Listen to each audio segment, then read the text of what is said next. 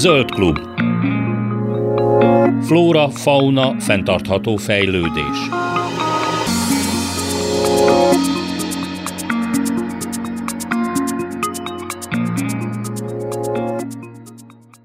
Kellemes délutánt kívánok, Laj Viktoriát hallják. Elkapták azokat a csimpánzokat, amelyek múlt hét szerdán szöktek ki egy svédországi állatkertben, Négy példányt korábban biztonsági jogból ki kellett lőni, egy ötödik egyetetemét pedig a majmok lakóhelyéül szolgáló épületben találták meg. A Stockholmtól nagyjából 150 kilométerre északra található állatkert igazgatójának vasárnapi közlése szerint a túlélő állatokat gondozásba vették, illetve ellátják az egyik sérült majomnak a sebeit is. Az állatkert azzal indokolta a többi majom lelövését, hogy nem állt rendelkezésükre elegendő nyugtató a kábításhoz. Azt írják, hogy amikor kiszabadultak a majomházból, emberek élete került veszélybe az állatkerten belül és kívül, Ilyen kritikus helyzetben nincs más választás, mint lelőni az állatokat, írja. Az állatkert szombati Facebook bejegyzésében hatalmas tragédiáról és saját mulasztásáról írt hozzátéve, hogy gyászolják az elpusztult Linda Torsten Santino is Monda nevű csimpánzt ez nyilván elég sokkolóan hathat a, a közvélemény számára, illetve hatott is, hogy egy állatkerten belül állatok lelövésére, kilövésére kerüljön sor, de hogy ezt egy picit szakmai szemmel is megvizsgáljuk, hogy mi, mi, mi vezethet el idáig, és milyen eset teheti ezt indokoltá azért kerestem meg Hanga Zoltánt, a fővárosi állat és növénykert szóvivőjét. Jó napot kívánok! Jó reggelt kívánok, nagy tisztelettel köszöntöm a hallgatókat.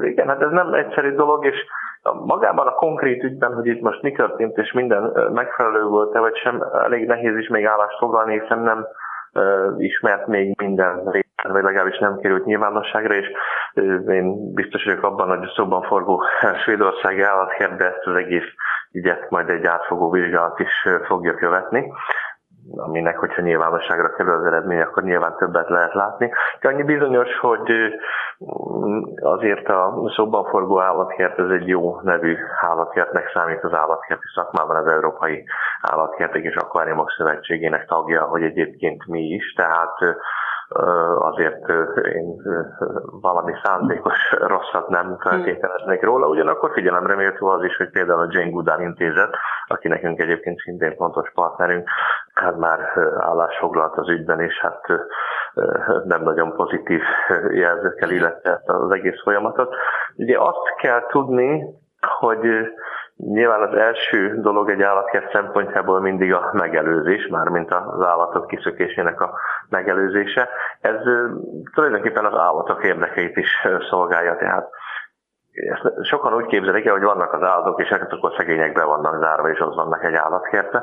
De ugye a helyzet az, hogy az állatkertek oldaláról nézve, itt úgy kell az állatkertben megfelelő körülményeket biztosítani az állatok számára, hogy azt saját maguk saját területükként elfogadják, hiszen a természetben is a legtöbb állat, hát valamilyen területet kijelöl magának, ahhoz ragaszkodik, és nyilván azt próbálja megtalálni mindazt, amire a biológiai igényei szerint szükség van, tehát az állatkertben is erre kell törekedni. Hm. És hát amikor egy állat mondjuk kiszökik, mert véletlenül mondjuk egy ajtó nyitva maradt, vagy hát együtt őt valamilyen kíváncsiság is motiválja, hogy hát nézze meg, hogy mi van odakint.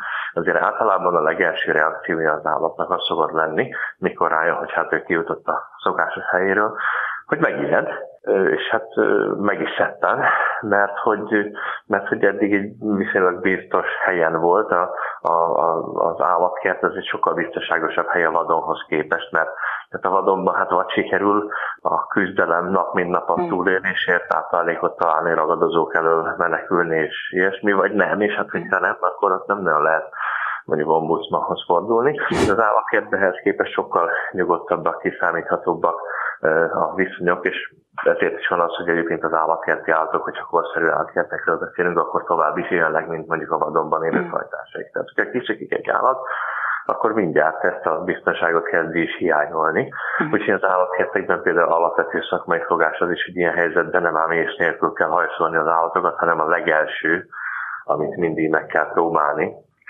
az az, hogy a, az állat ahová kiszökött, és, és a hely, ahová vissza kéne menni, a kettő közötti utat hát szabaddá tenni, mert nagyon gyakran az történik, hogyha erre rájön, vagy ezt meglátja az állat, akkor saját magától visszamegy.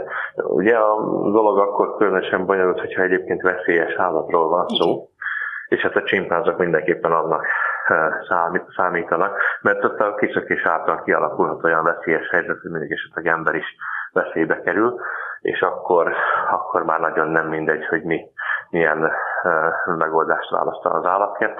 Néhány évvel ezelőtt az Egyesült Államokban, jól emlékszem, Cincinnati állatkertében ugye volt egy ilyen eset, hogy egy gyerekbe is esett a gorillák közé, és ugye ott is azt a gorillát végül kilőtték, és hát az is elég nagy nemzetközi visszhangot váltott ki, de ott ugye az volt a helyzet, legalábbis a szóban forgó állatkert ezt mondta, hogy hát ők úgy látták, hogy hogy abban a helyzetben, amikor hát ugye azt a kisgyereknek a testépsége is veszélyben volt, ott ez a, ezt a döntést kellett hozniuk. Egyébként van, vannak a különböző állatfajok az állatkertek részére különböző protokollok, hogy a, a, az ilyen biztonsági helyzetekben hogyan kell intézkedni, vagy egyáltalán, hogy hogyan legyen zárva egy majomház mondjuk adott esetben, hogy abból a lehető legkevésbé tudjanak kiszabadulni? Jó, annak arra vonatkozóan a nemzetközi szabályok nem csak arra, hogy mondjuk mekkora vagy milyen típusú férőhelyen kell az állatokat tartani, hanem arra is, hogy, hogy például milyen zár szerkezetek legyenek mondjuk az ajtókon. Ugye vannak, amik szabályban is vannak foglalva, vannak pedig, amik egyszerűen ilyen alapelvek az állatkerti szakmában, mondjuk például olyan, hogy az árszerkezeteket úgy kell megcsinálni, hogy ami ajtó zárva tűnik, az feltétlenül zárva is legyen akkor, hogyha úgy tűnik, hogy, tehát, hogy ne lehessen behajtani az ajtókat, hanem azok mindig egy zárszerkezettel mm. akkor be is kattanjanak a becsukáskor. Tehát ilyen típusú dolgok is vannak egyrészt. Másrészt pedig hát nyilván arra kell törekedni, hogy, hogy ezek az elválasztó rendszerek, amelyek egyébként hát az állatok meg a látogatók biztonságát is szolgáljanak, ezek működjenek, de föl kell készülni arra az esetiségre, hogy valamilyen ok miatt ezek nem működnek, és esetleg az állatok kiszöknek, akkor az állatok meg az emberek testépségének a, a érdekében is hát erre az eseményre is fel kell készülni. Úgyhogy az állatkertekben általában az a, az a gyakorlat, hogy például veszélyes állat kiszabadulását felidéző ilyen mentési vagy befogási gyakorlatot is kell tartani. Tehát ez egyébként általában a jogszabályokban is megfogalmazott elvárás az állatkertekkel kapcsolatban, uh-huh. hogy az ilyen esetekre is föl legyenek készülve, akár úgy, hogy mert az ilyenkor eljáró munkatársak hogyan dolgoznak együtt ki, vezénylik, irányítja őket, hogy milyen eszközök jöhetnek szóba, befogó eszközök is akár, például hogy az altató puska és egyéb távinekciós eszközök is ebbe a körbe tartoznak. Uh-huh, uh-huh.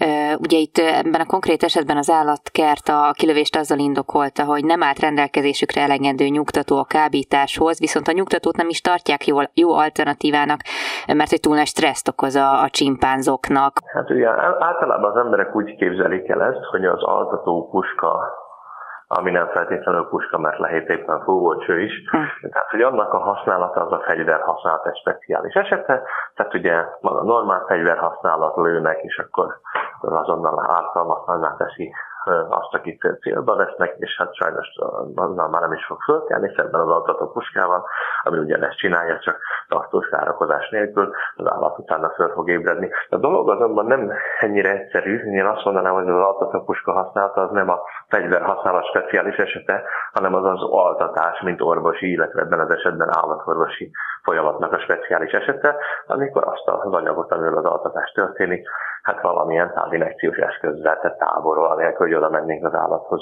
úgy juttatjuk a testébe. De ugye ez is idő, míg, míg hat. Tehát ugye például itt az említett Cincinnati esetnél, a gorillánál, ott is ugye ez volt a fő szempont, hogy azt azért ne úgy képzelje el senki, hogy hát akkor belelövik az altató, vagy nyugtató löveléket, akkor azonnal összességgel alszik, és uh-huh. akkor hát már minden probléma meg van oldva hiszen az akár egy negyed óráig is eltarthatni. Végül az állat elszenderedik, és államban merül, és ugye, hogy közben is mi történik, akár ennek a repülőfecskendőnek a becsapódásakor, hát az is kiszámíthatatlan. Most ugye nyilván ez, amikor a gorilla ölébe ott volt a gyerek, az, az különösen egy megfontolandó szempont volt. Uh-huh.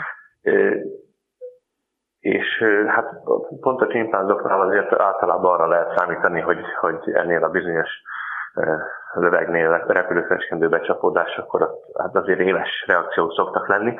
Van olyan csimpánz, aki egyébként azt szokta csinálni, vagy azt figyelték meg, hogy egyszerűen kikapja a saját magából, hát oh. általában mondjuk a farizom, ahova érdemes egy ilyet belőni. Szóval onnan kikapja, és mint egy darcot visszadobja uh-huh. abba az irányba, ahonnan a lövés érkezett. Úgyhogy az ilyen repülőfeskendői fejlesztése során az egy fontos szempont volt még korábban évtizedekkel ezelőtt, hogy amikor becsapódik az állatba, akkor a benne lévő szer maradéktalanul onnan kikerüljön és bejusson az állat testébe, uh-huh. mert máskülönben azt kockáztatták volna, hogy ha még marad benne mondjuk valamennyi, akkor azt mondjuk esetleg visszadobja az állatorvos, akár még el is találhatja vele, mondjuk egy csimpánz, aki elég ügyes, és hát ugye nyilván másfajta dózis kell az embernek, mint egy csimpánznak, tehát előfordulhatna az is, hogy ha ugye elaltatja az állatorvost, hogy azt se kell többet.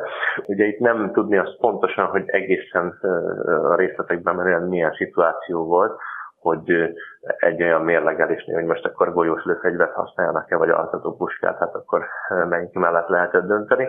Ugye az azért egy elgondolkodtató dolog, hogy itt az is elhangzott, hogy hát nem volt elegendő Igen. mennyiségű altatószer, amit ebbe a repülőfecskendőbe lehetne tölteni. Hát nyilván nem végtelen mennyiséggel rendelkeznek a, a, az állatkertek, de azért az valószínűleg elvárható, hogy a, a, a, egy ilyen helyzetet hát ne az határozzon meg, hogy van-e megfelelő anyag hozzá. Uh-huh.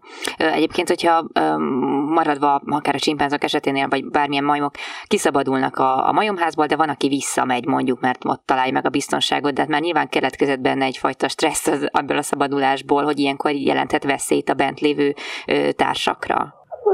Is előfordulhat, de, de nem ez a jellemző, inkább azért is van, amit mondtam, hogy ilyenkor mindig a, a lehető legnagyobb nyugalmat kell az állatok számára biztosítani, mert hát akkor saját magától is visszamegy, míg hogyha, míg hogyha nagyon bele sodródik ebbe a helyzetbe, és hát nyilván akkor hogy itt a bizonytalanság érzése az olyan mértékűvé fokozódik, hogy már az állat se tud rendesen elgondolkodni azon, hogy hát mi is lenne itt a helyes lépés. Tehát arra gondolok, hogyha, hogyha már annyira elvesztette a fonalat, hogy izgalmában már arra sem emlékszik, hogy pontosan hogyan jutott el a kiszökés helyéről oda, ahol ő most tartózkodik, akkor nyilván nem várható el tőle az, hogy esetleg ott szinte nyugodtan vissza is sétál. Aha. Egyébként az ilyen, meg hát hasonló ilyen szökéses, vagy akár veszélyes állatfaj esetében történt szökéses esetek után, akár az önök állatkertjében szokott lenni erről szakmai konzultáció, hogy levonják a tapasztalatokat, tanulságokat, esetleg megbeszéljék, hogy hasonló helyzetben önök hogyan járnának el? Hát én azt mondanám, hogy itt az előzetes felkészülés az, mhm. amire különösen oda kell figyelni, és nyilván, hogyha azt tapasztaljuk, hogy más állatkertben valami ilyen eset történik, akkor érdemes, amikor már a dolog odáig jut, hogy minden részlete mhm, ismerté válik, de akkor abból levonni a következtetéseket. Szerintem ez ebben az esetben is meg lesz, hiszen az Európai Állatkert és Akváriumok Szövetség egy olyan szakmai közösség, ahol hát általában a a tapasztalatokat, még a, a nem annyira pozitív tapasztalatokat is. Ez a szakmai közösség egymás között meg szokta osztani azért, hogy a, ugye ezek a ahogy ezt a nemzetközi szinten hívják, a good practice, vagyis hogy hát különböző dolgokat, hogy érdemes a legjobban megvalósítani, hogy ennek a, ennek a rendszernek kialakuljon. Úgyhogy én biztos vagyok benne, hogy ennek is lesz ilyen következménye. De hát, ahogy említettem, ez a legtöbb nemzeti jogszabály alapján is Igen. elvárása az egyes állatkertektől, egyes intézményektől, hogy, hogy ilyesmire kellőképpen felkészüljenek nyilván amennyire lehet, mert hát mindenre előre nem lehet felkészülni, uh-huh. de érdemes végig gondolni azt, hogy mi az, ami egyáltalán előfordulhat, és hogyha ne adj Isten megtörténik, akkor hogyan lehet kezelni, azzal együtt, hogy inkább a legfontosabb dolog persze a, ennek az egésznek a megelőzése. Igen, igen, igen. Hát nagyon szépen köszönöm a Hanga Zoltának, a fővárosi járat és növényket szóvivőjének, hogy egy picit megvilágította nekünk ezt a témát, és akkor már nyilván beszámolunk arról, hogy mi lett ennek a vizsgálatnak az eredménye. Köszönöm szépen még egyszer. Köszönöm szépen és az érdeklődést, további szép napot kívánok mindenkinek.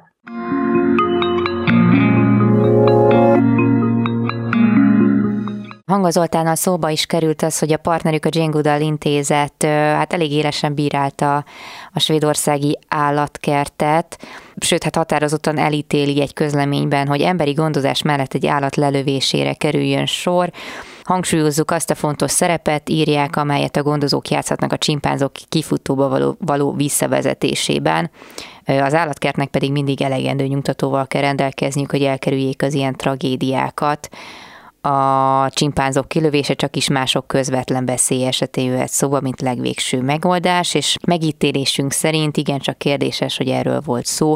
Szívfacsaró, hogy az egyik lelőtt csimpánz még csak három éves volt. Aztán azt is írják, hogy az állatkerteknek fel kell hagyniuk az eutanázia szó használatával a csimpánzok és más állatok leölése esetében. Ez a félrevezető szóhasználat arra utal, hogy az intézkedést a csimpánzok érdekében hajtották végre. A Jane Goodall intézet határozottan felszólítja az Európai Állatkertek és Akváriumok Szövetségét, hogy hagyjon fel az egészséges állatok állatkert gazdálkodási célú leülésére vonatkozó politikájával. Írják továbbá, hogy a Furovix Parken állatkert közleményei nem adnak egyértelmű magyarázatot arra vonatkozóan, hogy mi okozta ezt a szörnyű tragédiát, ezért sürgősen kérjük egy független szervezet alapos vizsgálatát és értékelését. December 20-án pedig az Európai Állatkertek és Akváriumok Szövetsége adott ki egy nyilatkozatot, amiben azt írják, hogy szomorúan értesültek a múlt héten arról, hogy a svédországi Furovix Parkenben egy csimpánz csoport megszökött a házukból, ami négy csimpánz halálához vezetett.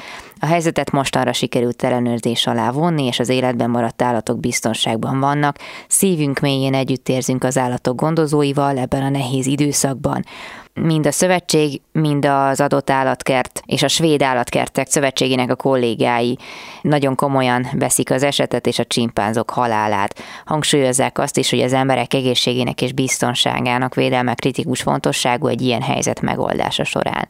Hangsúlyozzuk, hogy igazságos, alapos, átlátható és tényeken alapuló vizsgálatra van szükség, amely szükséges az eset tisztázásához és a hasonló esetek megismétlődésének megelőzése érdekében.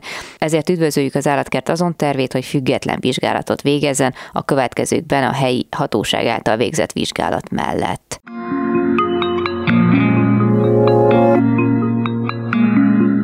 Az Ökológiai Kutatóközpont vegetáció ökológiai kutatócsoportjának a munkatársai osztrák és amerikai kutatókkal közösen vizsgálták az erdősztyeppek kialakulásáért felelős tényezőket, mivel hogy nagyon érdekes a dolog, mert hogy Magyarország természetes növényzetének jelentős részét erdősztyepp képezi, írják, míg tőlünk nyugatra ez az életközösség rendkívül ritka, csak Ausztria és Csehország néhány pontján található meg. És hát nyilván ez laikusként is érdekes, hogy miért lehet így, kutató kutatóként meggondolom aztán még annyira érdekes, úgyhogy a kutatás részletei miatt hívtam fel Erdős Lászlót, az Ökológiai Kutatóközpont kutatóját, tudományos munkatársát, hogy egy picit meséljen nekünk erről az egész dologról. Jó napot kívánok, szervusz, köszönöm szépen, hogy itt vagy velünk. Szervusz, jó napot. No, hogyan kezdtek bele ebbe az egész kutatásba, illetve hát honnan, honnan érkezett ez az alapötlet? Régóta foglalkozom erdőszcseppekkel, és ilyenkor azért fölmerül az emberben a kérdés, hogy ez, az, ez a mozaikos közösség, ami erdőkből és gyepekből áll, tehát úgy lehet elképzelni, mint egy olyan területet, ahol erdőfoltok is vannak, és ezek váltakoznak a gyepekkel.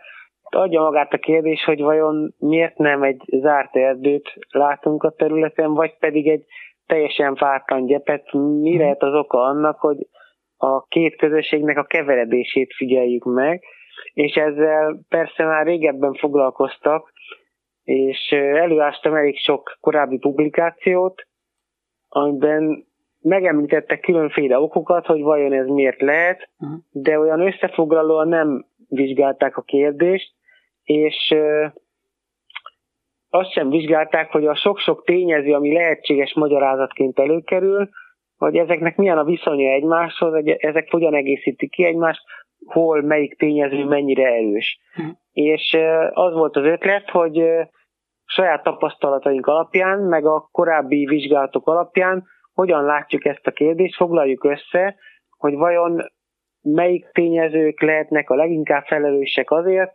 hogy itt egy ilyen mozaikot látunk, és nem pedig zárt erdőt, és nem is nyílgyepe, és ez az, amit körüljártunk ebben az összefoglaló cikkben. Uh-huh. Milyen tényezőkre bontották le ezeket a hát lehetséges hatásokat, vagy szempontokat? A tudományos kutatásnak a módszer ebben az esetben az volt, hogy modelleket dolgoztunk ki, amik kezdetben nagyon egyszerűek, és aztán fokozatosan közelítettük azt a valósághoz. Aha. És a legegyszerűbb modellünk az csak az átlagos éghajlatot vette figyelembe, ami persze tudjuk nagyon durva leegyszerűsítés, mert a világban nagyon sok tényező van, ami az átlagos éghajlat mellett még hat a növényzetre, de ez volt egy kiindulási pont, és az átlagos éghajlat azért egy elég fontos meghatározó tényező a növényzet esetében. Uh-huh. És utána ugye ezzel megvizsgáltuk azt, hogy mi a, az átlagos éghajlatnak a szerepe a, abban, hogy itt egy ilyen mozaikos közösséget látunk az erdősztyebben, és ennek eredményeképpen Magyarország jelentős területén is ezt látjuk, vagy legalábbis ezt látnánk, hogyha a természetes növényzet hm. megmaradt volna. És aztán bonyolítottuk a helyzetet, belevettük a modellbe azt is, hogy nem csak az átlagos éghajlat hat, hanem az éghajlatnak a különböző ingadozásai is, hiszen nem mindig az átlagot érezzük, ezt tudjuk jól. Van egy átlagos éghajlat, de vannak évek, vagy akár évtizedek, amik az átlagnál szárazabbak, mondjuk melegebbek, aztán lehetnek olyan időszakok, amik az átlagnál jóval csapadékosabbak, és a második lépésben ezt is figyelembe vettük, és így már azt láttuk, hogy közeledik a valósághoz az uh-huh. a kép, amit kapunk. Azután pedig más tényezőket is számításba vettünk. Még első lépésben azt feltételeztük, hogy a, a terep az teljesen sík, uh-huh. utána ezt is bonyolítottuk és közelítettük a valósághoz, hogy a valóságban természetesen, mint azt látjuk, sok helyen nem egy teljesen sík felszínnel találkozunk, hanem kisebb-nagyobb buckák vannak, kiemelkedések, dombok, esetleg hegyek is, aztán számításba vettük azt is, hogy a talajban is lehetnek eltérések, lehetnek olyan területek, amik inkább az erdőnövényzetnek kedveznek, lehetnek olyan területek, amik inkább a gyepvegetációt uh-huh. szeretik. Végül pedig utolsó lépésként még két tényezőt vettünk figyelembe, amiről úgy gondoljuk, hogy nagyon fontos szerepet játszik az erdősztyep kialakulásában. Az egyik a tűz, a másik hmm. pedig a, a nagy testű növényevők. Erről a kettőről kicsit ritkában gondolkodunk el uh-huh. manapság, mert a tüzeket azt olyan természetellenes, emberi eredetű dolognak gondoljuk, és ez sokszor így is van, de az ember előtt is voltak természetes eredetű tüzek, amik a fás növényzetet helyenként elpusztítják, vagy legalábbis kordában tartják, és ott gyepvegetáció alakulhat ki, míg más területek, amik mondjuk megmenekülnek a tűztől, ott megmaradhat az erdő hosszú távon is. Uh-huh. És a nagytestű legelőkről pedig kicsit azért vagyunk hajlamosak megfeledkezni, mert a természetes, a vadon élő nagytestű legelők nagy részét az emberiség már visszaszorította. Okay. Az erdőszcsepp növényzetben is, és így Magyarországon is nagyon sok nagytestű növényevő élet régebben, például a bőényekre uh-huh. szeretnék most utalni, és bölények már nagyon kevés helyen vannak, majd hogy nem kipusztult Eurázsiából a bölény, de, de régebben sokan voltak, és ezen a nagy testű növényevők, ezek nagyon sokat legelnek, és sokszor szeretik a fástávú növényzetet legelni inkább, uh-huh. és, ami visszaszorítja az erdőket bizonyos helyeken, de nem teljesen így, megint egy mozaik lesz az, amit eredményül kapunk, és nagyjából ez az a végső állapot, amikor mindezen tényezőket megfigyeltük, hogy megkaptuk a magyarázatot arra, hogy vajon miért alakul ki erdősztyep, uh-huh. az erdősztyebb zónában, Eurázsiában. Hm. Tehát összefoglalva akkor, ami közrejátszik, az az éghajlat, a hőmérséklet ingadozások esetleg, a domborzat, a talaj, a tűz, és a legelő állatok. Jól összeszedtem őket? Vagy? Aha. Igen, pontosan, és ezeknek természetesen a különböző területeken eltérő hatásuk van. Ezt is megvizsgáljuk a uh-huh. cikkben, hogy hol melyik mennyire játszhat jelentős szerepet de, de igen, ez, a, ez az alapja. Most hírek következnek, aztán folytatjuk a beszélgetésünket Erdős Lászlóval, az Ökológiai Kutatóközpont kutatójával. Köszöntöm újra a hallgatókat, továbbra is Laj Viktoriát hallják, folytatjuk a beszélgetésünket Erdős Lászlóval, az Ökológiai Kutatóközpont kutatójával az erdősztyeppek kialakulásáról. Tehát ami sztyepp, erdősztyeppet találunk itt mondjuk Közép-Európában, vagy Magyarországon, és mondjuk Oroszország egy távoli részén, gondolom azért a, a, tehát a, a felépítésben azért lehet különbség abból következtetve, hogy ezek a változók mások különböző területeken. Természetesen van különbség.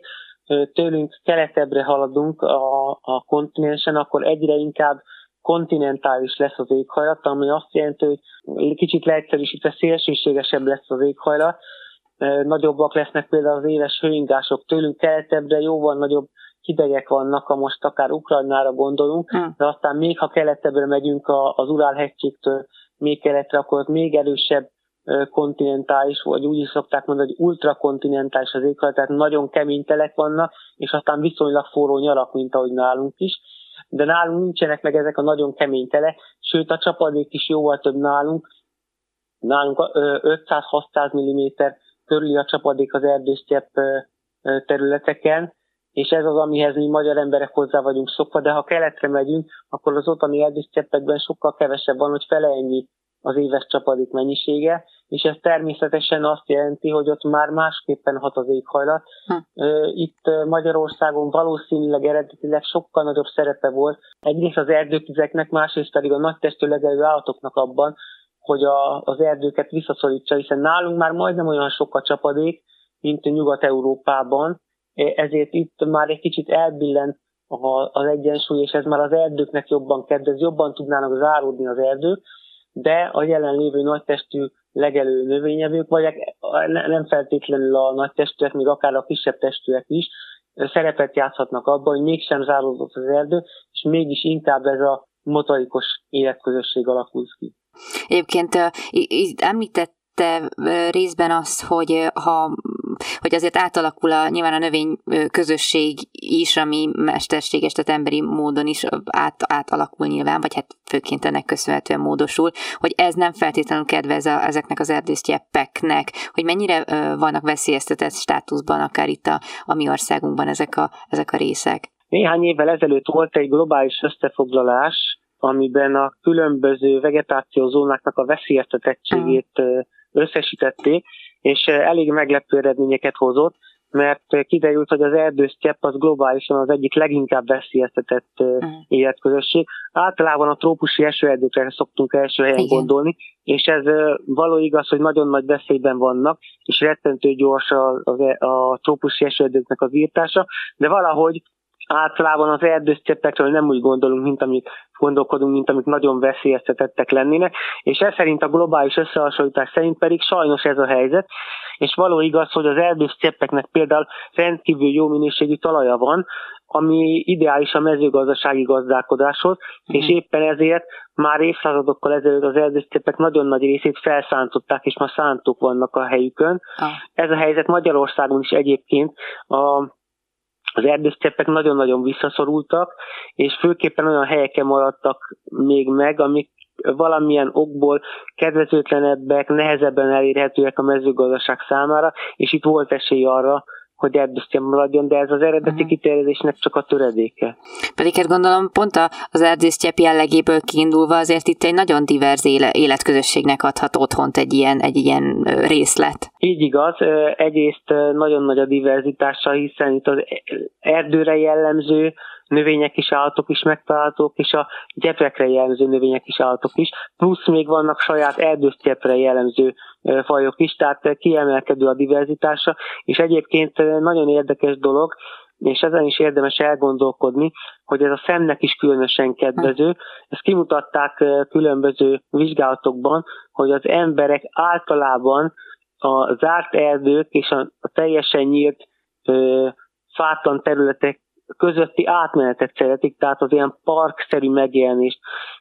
Ilyen vizsgálatokban képeket mutattak embereknek uh-huh. zárt erdőkről, nyílt füves területekről és erdősztyeppekről, vagy erdősztyepp jellegű élőhelyekről is, és több vizsgálat is azt találta, hogy az emberek a legvonzóbbnak általában ezeket az erdősztyepp jellegű, jellegű mozaikokat uh-huh. találták, ilyen parkszerű, nagyon kellemes. Ez valószínűleg azzal lehet összefüggésben, legalábbis egyesek szerint, hogy az emberi evolúció jelentős részben ilyen parkszerű közösségekben az afrikai szavannákon játszódott le, és ezért az emberek általában mindenféle ráhatás nélkül, tehát mondhatjuk, hogy természetes módon ezek iránt a, a közösségek iránt éreznek ilyen esztétikai vágyat, itt érzik jól magukat, úgyhogy nem csak a diverzitás miatt, hanem még az embernek a, az esztétikai vagy spirituális vágyai miatt is érdemes megóvni azt a kevés erdősztyepet, ami még maradt. Uh-huh.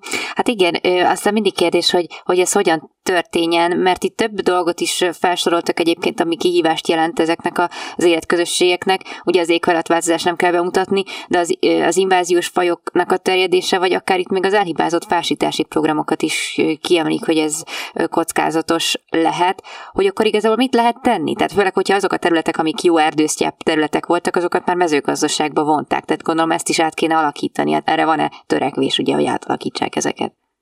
Van törekvés és van lehetőség is. Európában a mezőgazdasági területek egy részét mostanában kivonják a mezőgazdasági művelés alól, egyszerűen Aha. azért, mert nincsen rá szükség, már elegendő élelmiszert állítunk elő kisebb területen is, vagy pedig importból fedezzük, mondjuk ennek is megvannak a maga hátrányai. A lényeg viszont az, hogy sok helyen mezőgazdasági területek felszabadulnak, uh-huh. és ezeket vissza lehet alakítani valamilyen természetközeli életközösségeké, akár erdősztyeppeké is.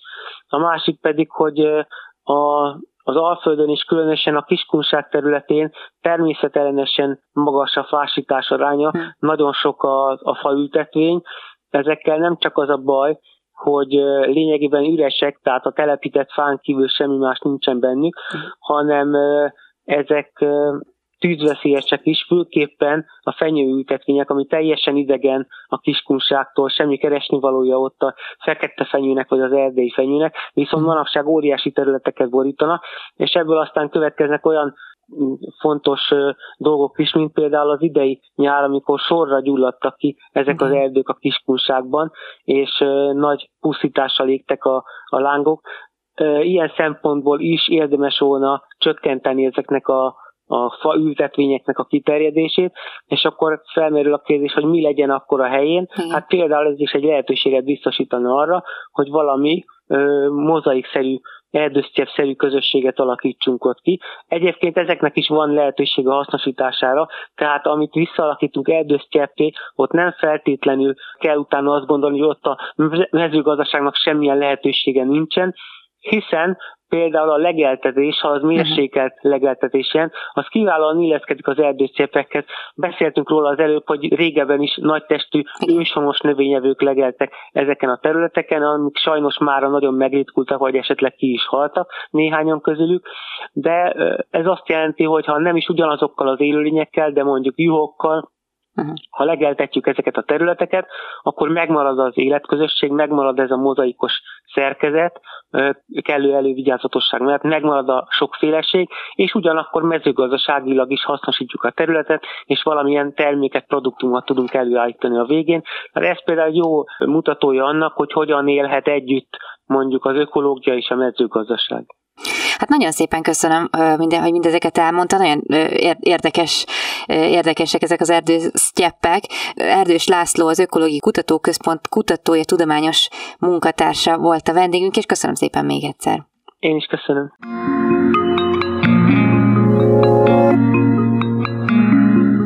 Hajnal Viviennel beszélgetek, aki a hajnaltanya tulajdonosa, ami pedig arról híres, hogy tel is tele van állatokkal a legkülönfélébb fajtákból. Emu, kenguru, szamár, kutyák, tengeri malacok és sok más állat él együtt békességben. A tapasztalatok alapján azt talán még egy fontos információ lehet, hogy ez a tanya nem egy turisztikai látványosság, hanem ez Vivinek és az ő állatainak a saját élettere. A tanya életéről Hajnal Viviennel beszélgetek. Ez az én kis tanyám, 3000 négyzetméter körbekerítve, ezen van egy kis családi ház, és akkor hát elég sok állattal, igen, valóban, akik kijönnek egymással békében. A legutóbb 24 állat, állatról szóltak a hírek, ez mennyire nőtt, csökkent? Hát ez sajnos mindig változik, csökken, igen, mert ugye találtak a gyerekek Toalmáson egy kis mókust, akit én neveltem föl szumis üveg segítségével, és ő volt a kis remény, a kis vörös mókus, őt uh-huh. Farkasdi horgásztabon, engedtem szabadon, ahova mai napig visszajár enni. Ha hallja a hangomat, akkor mai napig oda jön a közelembe. Uh-huh. Nyilván nem akarom már babusgatni meg ilyenek, hogy visszaszokjon a vadonba. És akkor elment a remény, ugye a mókusnak ez volt a neve, és akkor jött helyette a pihe, aki szintén egy mentett kis bagoly, aki már nem olyan kicsi, jelenleg a vadászatot tanítom neki, hogy vissza lehessen engedni a szabadba. De ezt hogy tanítod meg neki? Például élvegerekkel rákényszerítem, hogy ha nem vadásza le, akkor nem kap ennivalót igazából, Aha. így szépen fokozatosan rá tudom őt szoktatni erre, hogy neki álljon magától vadászni, és rájöjjön arra, hogy igenis egy vadállat. Nyilván akkor ők azok, akiket majd visszaszoktatsz a természetbe, a vadonba, Igen. de vannak itt állandó lakók is, gondolom, akiket nem kell. Persze. Ők kik lennének? Hú, Hát van négy kutyám, négy gyönyörű kutyám, van két lovam, amiből az egyik egy kis póni, van egy emum, a Géza, aki amúgy lány, de kicsit oh. nem tudtuk ki, most már marad Géza. Hallgat rá az a lényeg. Hát azt annyira nem mondom, hogy hallgat rá, de iszonyatosan cuki az ember méretével, ahogy beleül az ölembe. Akkor van egy kecském, aki most pont épít másik mellettem, mert ugye sétálunk a tápióparton, ő a Rozi. Van egy belga minimalattom a Ricsi, van egy, hát több mint 30 éves szamaram, aki ugyan a szomszédomé volt, de már annyira megszerettek, hogy konkrétan most már csak mi foglalkozunk vele, vagyis a hajnaltanya lakója. Van két gyönyörű tengeri malatom, akik szabadon élnek két papagáj társaságában az előszobában. Van egy Márton Libám, aki szintén lány tojásba érkezett ide, és itt kelt ki, és így, így lett ilyen kezes. Szokott velünk mindenhova jönni sétálni a rövid, rövidebb túrákra. Akkor van egy Alfred nevű magyar búbos kacsám, neki van a nagy szerelme egy lógófülű törpenyű, Bruno. Ők együtt vannak szabadon a első udvarba, van egy Guszti nevű kaméleonom, egy Bingo nevű kígyóm. Ő nem szabadon, ugye? Nem, nem, ő nem, és ezt nyilván nem is rakom össze senkivel. Hát a függetlenül gyerekek kezébe is, meg bárkinek a kezébe oda merem adni, mert tudom, hogy hogy szelíd, albino boa, de őt nem engedem szabadon, ő már túl nagy ahhoz, hogy elmerjem engedni, kárt is tehet akár a tengeri malacokba. Akkor van két cikám, mind a kettő van, van egy Missy nevű, meg egy Cindy nevű. Kenguru is van, ugye? Ja, igen, a Benny, úristen, most láttam volna, hogy megsértődött volna, nem mindegy. igen, van egy kengurum, egy belet kenguru, ő Magyarországon engedély nélkül tartható, uh-huh. hobbi állatként. Igazából semmiféle oltást nem igényel, nincsenek betegségei, amit tud terjeszteni. Ezáltal ő megkapja az éves féreghajtó adagját, amit egzotikus állatorvos ad be neki Budapesten, és igazából ennyi, a kutyákkal nagyon-nagyon szoros viszonyban van, meg a maskákkal, meg a bejárati ajtómmal. Tehát reggel korán arra kelek, hogy ő szeretne bejönni, és akkor vagy a cipőt dobálja, vagy üti az ablakot, apróságokat szokott csinálni. Van egy nagyon-nagyon öreg őzike, amit szintén mentettek, valószínűleg valamikor kézzel felnevelték, ő egy csuta, azaz lány őzike, amit nyilván engedélyen lehet tartani, engedélyen van rá, így őt már a vadonban nem lehet semmiféle vadítás által visszaengedni, mert konkrétan semmitől nem fél, tehát amikor a mhm. kutyának a helyén alszik a kutyával, akkor onnantól kezdve már sajnos most nem lehet visszavadítani, de már nem is fiatal, tehát most már nem is próbálkozok ezzel, így ő most már örök tagja a hajnaltanyának.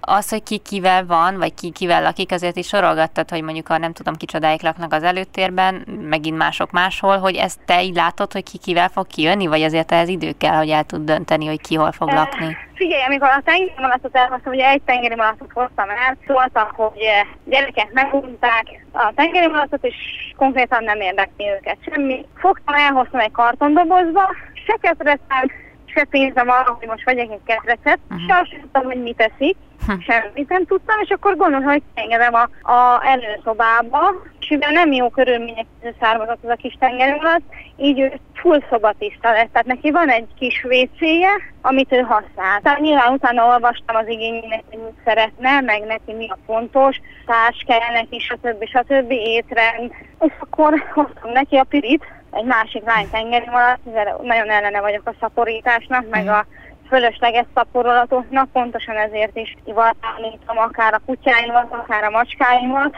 lány tengeri malac elég jól kijön, és akkor volt egy kézzelemelt kis papagájom, aki hát konkrétan szerelmes volt tengeri malacba, és ez a szerelem mai napig megmaradt. Nyilván papagájnak is hoztam egy párt, de ettől függetlenül nagyon jó kijönnek egymással, és akkor hát így vannak az előszobába, négyesbe, a macska az bejár hozzájuk, és akkor a két szüke nem bántja a papagájt, nem a tengeri malacokat se, bandázgatnak, sok idő kell ahhoz, hogy lássad, kengurút se egyből elfog, nem fogadták el a kutyát, tehát nem úgy van, hogy jó van, jó lesz, ez majd megszokják egymást, főleg úgy, hogy a kenguru amúgy egy, mint a ló is menekülő állat, és iszonyatosan fél a kutyáktól náluk a vadkutyák a fő ellenség, így nem volt egyszerű az összeszoktatás, hála Istennek a kutyáim elég jó neveltek, amire azt mondom, hogy nem, az úgy is van. És akkor a Benny szépen lassan megszokta őket, hogy igen, ők itt élnek velünk, itt van a liba is köztük, tehát nem bánt senki senkit. De ők igazából egy falkaként működnek? Vagy hogyha például elmentek sétálni, akkor amerre a falka vezér, vagy mondjuk te mész, akkor követni fog mindenki, függetlenül attól, hogy egy liba vagy egy szamáról van szó? Igen, igen, mondom, megyek most a kecskével, meg a négy kutyával. Most a Márton nem hoztam, mert kicsit nagyobb kört megyünk. A Márton meg maximum csak egy kilométer tud azzal a kis habtestével tocsogni. A lovat meg azért nem hoztam, mert idáig meg kocsival jöttünk el, és a kecske is beült a kocsiba. Aha. De amúgy szokott olyan lenni, igen, amikor két ló társaságában a négy kutya meg a riba, a kacsa, meg a kecske, és akkor kimegyünk együtt a tápiópartra. Ennyi állattal baromi sok munka van, nem? Nem is az, hogy nem egyszerű, mert többnyire ugye a széna, meg a víz, ami a legfőbb táplálék mind a lónak, mind a szamárnak, mind a kengurúnak, mind az őznek, csak betegek ne legyenek, én mindig azt mondom. Tehát a Beninek a lábát megszúrta egy akácpüske, és konkrétan háromszorosára dagadt a lába, konkrétan mi másztuk, hogy az el van törve, és úristen, és mi lesz, akkor kerestünk egy egzotikus állatorvost, ő volt a Hegedűs László, uh-huh. dr. Hegedűs László, aki az Epcsont beforba fogadott minket, és akkor kis kengurúval, kocsival ellenült ott velem, és akkor bementünk, hogy a kengurúnak nézzék meg a lábát, és akkor ugye röggen, ilyen fertőtlenítőszer, olyan gyógyszer, ilyen antibiotikum, ezek minden olcsó dolgok. Persze. Nyilván én ezt kedvezményesen kaptam meg. Ja, és van két varjum, basszus, ezt oh. elfelejtettem mondani. Az mondom, hogy kimarad valaki, na mindegy. Tehát van két varjú, egy dolmányos varjú, meg egy vetési varjú. A vetési varjúnak valami történt a szárnyával, és pontosan Pestre az epcsont beforva vitték be, hogy majd valaki gyógyítsa meg. Hát ez sajnos nem került, és akkor így hozzá, őt, ők szabadon vannak a hajnaltanyán, tehát nincsenek bezárva, ketrezve, semmi. Lényegében ezekről az állatokról a, a tudásodat, meg a tapasztalatodat, azt, azt így gyűjtötted be, mióta tartod őket? Vagy volt valamilyen állattal előzetesen már valamiféle dolgod, vagy hát, tudásod? mivel kiskorom óta imádom az állatokat, még más a olvasta, én addig ilyen állatos könyveket bújtam, így inkább utána olvastam, aki nagyobb tapasztalata volt, attól megkérdeztem, például a kígyótartást, ugye nem mindegy, semmi nem mindegy, se a hőmérséklet, se a páratartalom, uh-huh. fajoknál teljesen más. Szociális szempontból egyébként, ha azt nézzük, hogy melyik állat mennyire szociális, akkor, akkor kiről mondanád ezt el, hogy nagyon? Hát figyelj, a kutyáimmal bárhova elmerek menni, most pont nem úgy viselkednek mindenki normálisak, de most meg van engedve nekik, hogy bandázzanak, de velük bárhova el tudok menni. Igazából a Rozit, a kecsévet is bárhova el tudom menni, mert szebben jön láb mellett, mint a kutyáim. ő velük sincsen gond. Nyilván a kutyák attól függetlenül, hogy ennyire szeretik az én állataimat, embereket annyira nem. Minden négy ki van képezve, járok velük kutyasuliba, a Gál Robihoz ide Tápiasztán Mártonban, és akkor ő képzi a kutyáimat. Nekem fontos, hogy ha nem vagyok otthon, nyilván akkor a anya azért védve legyen minden állatok. Most nem az érték, ami a házban van, mert igazából az másnak nem sok, nekem nyilván az is eszmei érték. Rosszul esne, hogyha mondjuk a kecske egyik reggelről a másikra eltűnne. Uh-huh. És akkor ugye négy felé van oszva a anya, és akkor megpróbálom szétszedni a négy kutyát, és akkor mindegyik szakba rakni egy-egy kutyát.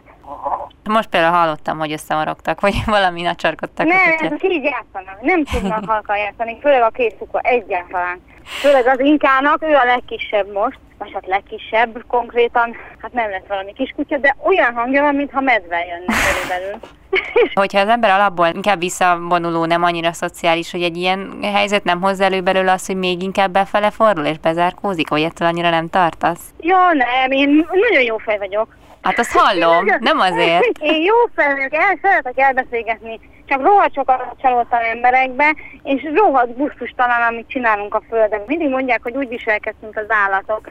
Még az állat a lábnyomát ott hagyva, vagy esetleg igen az ürülékét, addig az ember hagyja a zacskót, a vizes flakont, a sörös dobozt, érted? Tehát igazából csak ennyiből, ennyiből vagyok antiszociális. Nyilván jobban szeretek velük lenni, de ettől függetlenül rengeteg olyan minőségi barátom van, akik tudom, hogy hajnal háromkor is ott lesznek, ha kell.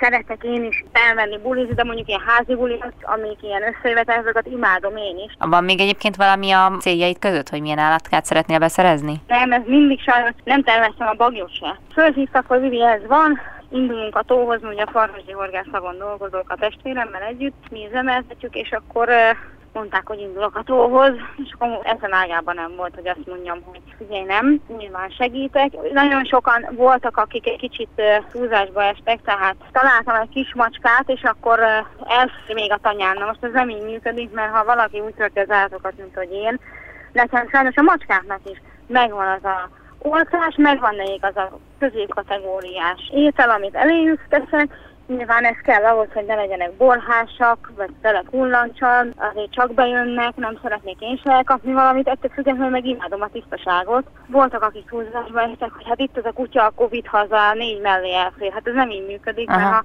az oltásukat nézem, az közel 35 ezer forintba volt a négy kutyának, és ez egy kedvezményes ár volt nekem. Igen, ennek megvan az a veszélye, nem, hogyha az emberről tudnak, hogy akkor az előbb-utóbb elkezd ilyen állatmenhelyként funkcionálni, és végül úgy belefullad, Igen. mint az összes állatmenhely Magyarországon. Ö, én az összes állatot nem tudom megmenteni, hiába szeretném, nem vagyok szuperhős, nem is menhelyet vezetek, azért, uh-huh. mert sok állatnak igen segítettem, a tengeri malac, a varjuk, emu, meg ilyenek, ettől függetlenül nem állatmenhelyként üzemelek, hanem úgy voltam vele, hogy mondjuk például a a tengeri malacék be, belefér az én költségvetésembe, és akkor igen, szebbé teszem az ő életét. De mondjuk hiába szeretnék még 30 darabot, nem fog beleférni. Kaptam én, hogy milyen állatmentő vagyok, hogy nem fogadom be a kutyát. Mondom, embert a belegondoltából, hogy nekem a négy kutya, a kengurúval, az őzzel, a, a libával, meg az emuval így együtt vannak, egy udvarba, és behoznék az egy idegen kutyát, hogy ott mi lenne? Amúgy belegondoltál ebbe? És nem, nem gondol vele. De sokan saját kutyáját nem ismeri. Nekem is egyszerű kutyáim vannak, tehát nem,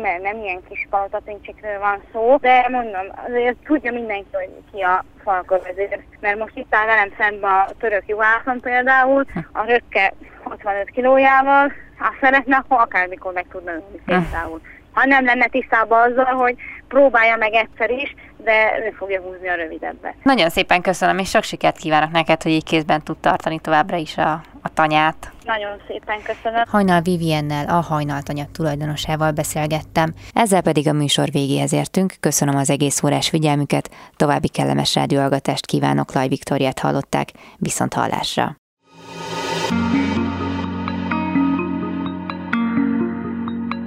Flóra, fauna, fenntartható fejlődés. A Zöld Klub adását hallották.